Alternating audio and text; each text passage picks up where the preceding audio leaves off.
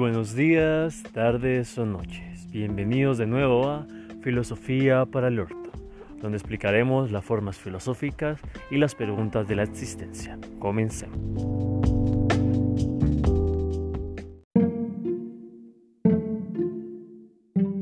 Hoy, para Filosofía para el Orto, explicaremos cómo el orto, la utilidad del ser humano y qué es ser útil en la sociedad. Comencemos.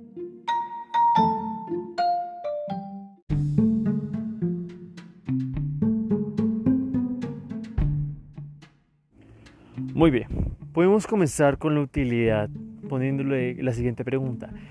¿Qué le da el valor a las personas? ¿O qué le da el valor a las cosas principalmente? El valor, como toda propiedad, hoy en día pues se hace a través del dinero o tarjeta de crédito o cualquier cosa bancaria, por ejemplo. Pero ¿qué le hace dar el valor real a las cosas? ¿Será que un teléfono de, que nos permite llamar, chatear, todo eso, y que tiene una manzanita y será que vale igual que un teléfono que hace lo mismo pero sin la manzanita? Pues claro está que no. Hoy en día todos caen a través del dinero. Está bien ponerle valor a tal vez a una vaca que tiene emociones, que siente y que es capaz de hacer movimientos por sí sola. El valor real de, de quizás, no sé, dos dólares, tres dólares.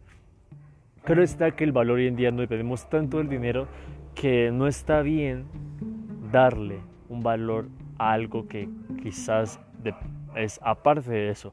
Porque si le podemos dar el valor a la vida, ¿por qué no le damos a, nosotros mismos? Es una ética que mucha gente no, no conviene, claro está.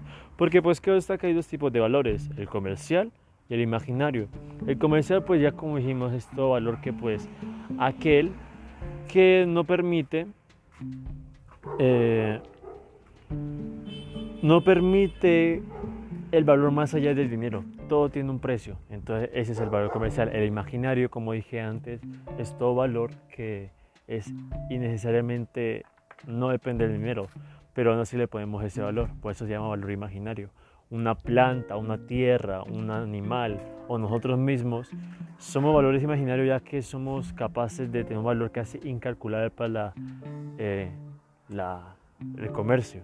Así que está bien ponerle valor a cosas que no necesariamente deberían tener valor. Alguien podría ponerle valor a la tierra o al sol. Claro está que no. Simplemente todo va dependiendo de qué tan útil puede ser para la sociedad.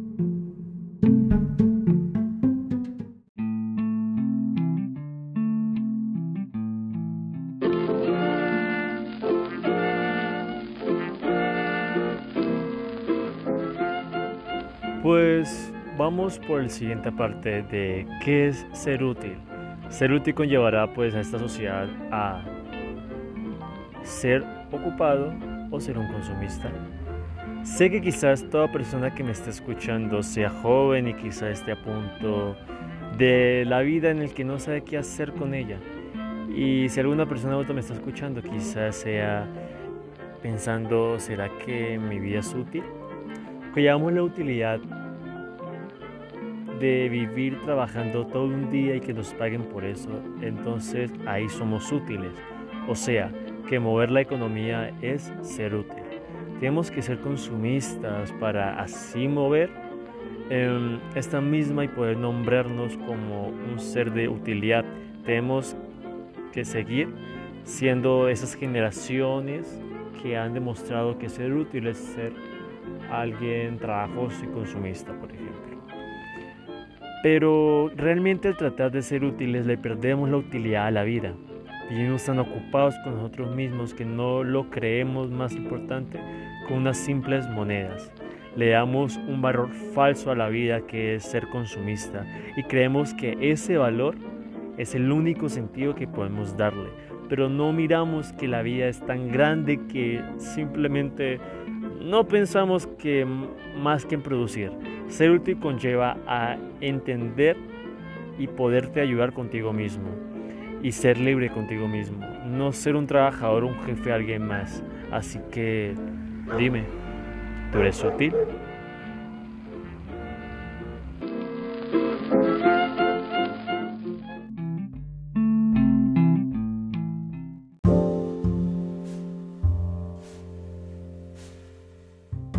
A pesar de todo esto, nos caemos en la cabeza si quizás tener tiempo libre sea malo. ¿El ocio es malo? Bien, el ocio lo entendemos como el tiempo libre o descanso de las ocupaciones habituales. Podemos tomarlo como el momento en el que quizás descanse la cotidianidad de su vida o un poco más. Claramente esto le parece malo a la sociedad. Para Aristóteles, por ejemplo, decía que era el momento perfecto en el que quizás uno se puede conocer a sí mismo, para ir más allá de nuestro ser. Pero es claro que una sociedad en movimiento, el ocio es un pecado. Sea el tiempo que sea, debemos producir siempre. Y nos mentaliza de que si no lo hacemos, es tiempo de vida que podemos haber usado o perdido. Pero, ¿por qué debería ser dedicarte tiempo a ti mismo malo? El el no hacer nada también es importante, ya que si el viento mantuviera soplando, se convertiría en una ventisca. Debemos ser como el viento, soplar cuando es necesario y la cantidad necesaria. Seamos un poco más ociosos que quizás dedicarle tiempo a respirar nunca esté de más.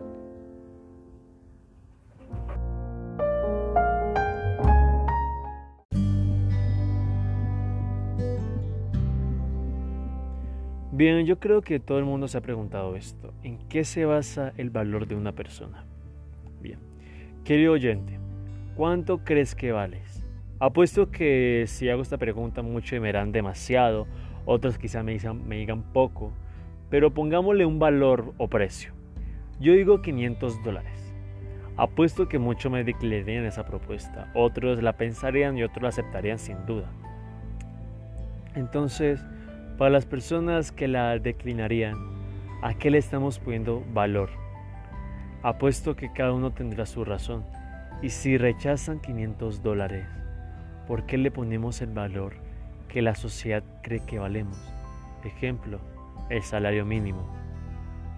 Ponemos sobre todo que en todo lado cada persona vale mucho, pero si morimos de hambre o queremos algo, declinamos ese valor a lo que nos ofrezcan. Realmente, ¿en qué se basa el valor de una persona? ¿Debería tener un valor una persona? Otro quizás se basa en las emociones o acciones. Sí, pero o sea, si una persona tiene mucho sexo, pierde su valor en la sociedad. O quizás si ejerce un cargo importante, vale mucho. Entonces el valor de la persona valdrá cada instante o cosas que hagan. No deberíamos ponerle importancia a la vida, porque deberíamos ponerle valor a algo que ni siquiera sabemos para qué sirve. Es absurdo. La vida ya viene con un valor y esa es la libertad. Y nos ven otro a cambio.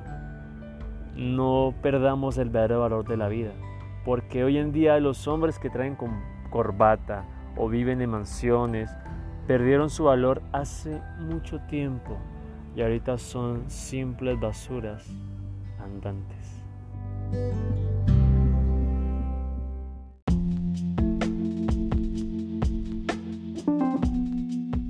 Y eso ha sido todo por el episodio de hoy. Espero que les haya gustado y lo hayan disfrutado. Recuerda que si les gusta podría ver mis otros capítulos en podcast Spotify. Muchas gracias y hasta la próxima.